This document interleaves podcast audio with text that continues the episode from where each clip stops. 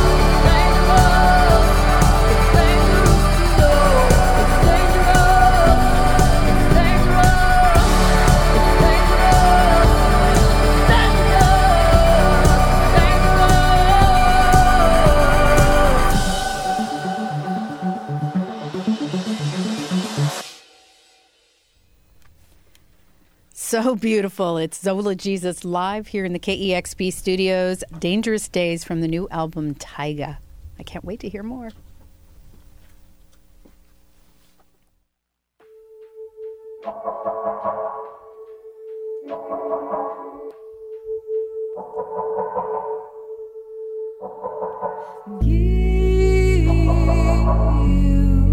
Don't let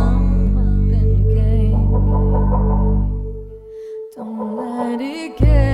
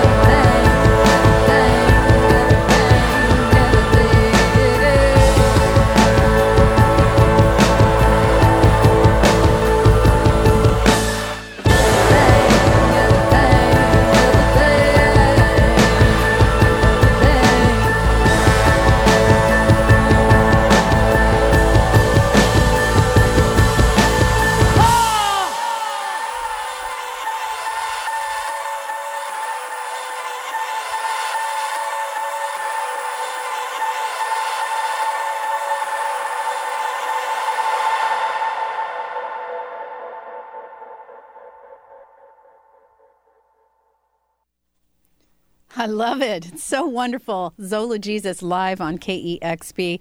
That song from the new album Taiga. It is so great to see you. Welcome back. Thank you so much. And uh, you're here with your fabulous band. You sound incredible. And when we first uh, met you and first discovered your music, you were living in Wisconsin. I know you're from Yeah. rural Wisconsin. And then last time we had you in studio, you had moved to LA, Yeah. which was such a, a change, which must be have been exciting creatively. And now you're living in the Pacific Northwest. Yeah. I'm curious to know what made you want to move to Vashon Island and and how it's been for you there. What have you been doing? Yeah. and when did that happen? Well, I moved there um, um, 2012, late 2012, and now I live in, in proper Seattle. But um, yeah, just coming here on tour, I never felt rooted in Los Angeles. So I'd, on tour, I'd always kind of look around and you know imagine myself in these places and see if it would work. And every time I came to Seattle, it just felt right.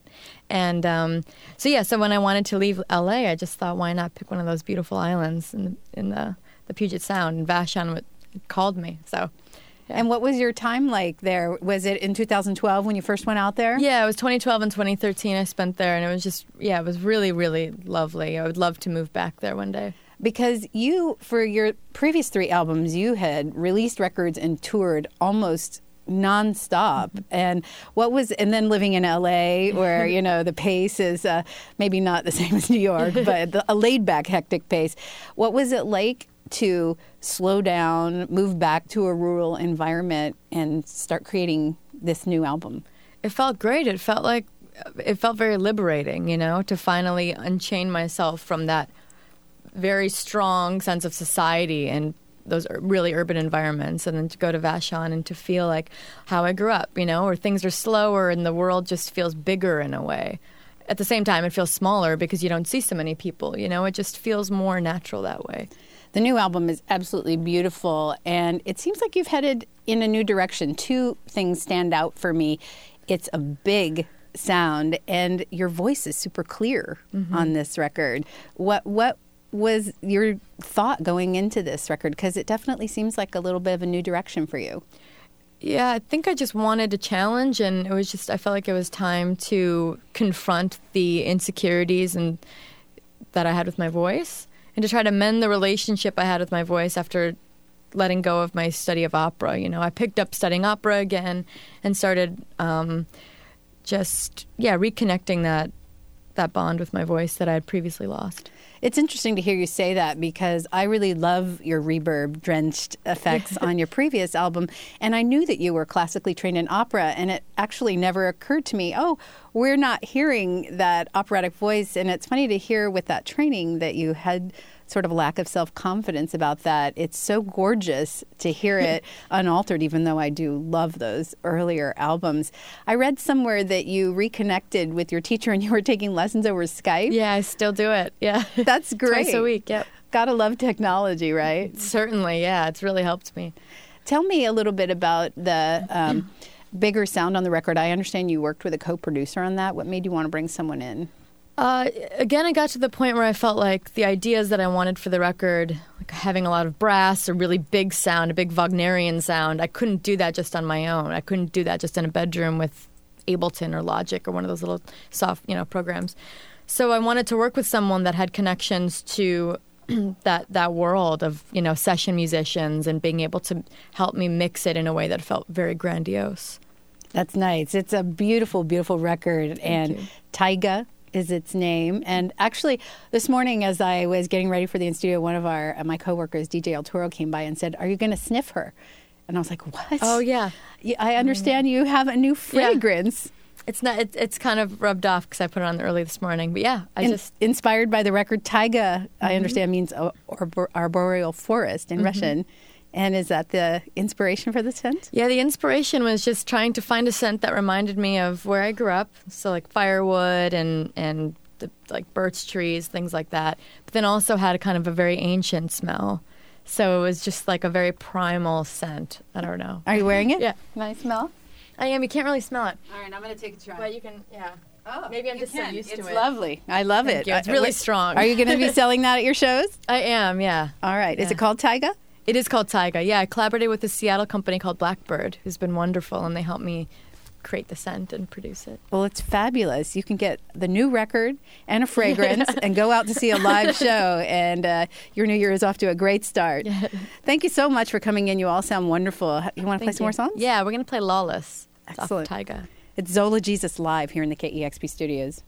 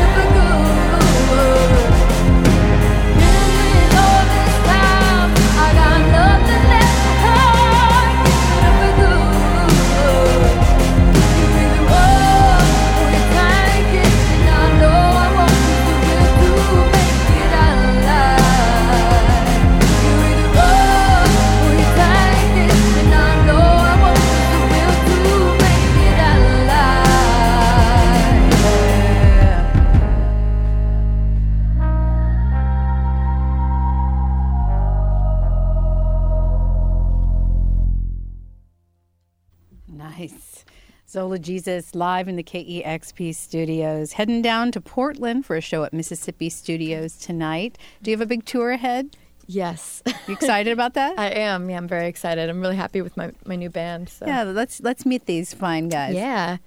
This is Daniel Eaton on trombone. Sounding amazing, by the way. And then Mikey Pinot on drums. And Alex DeGroot on synth and bass synth. Welcome. These all sound great together. You have time for one more? I do. Yeah, we're going to do Hunger. Ooh.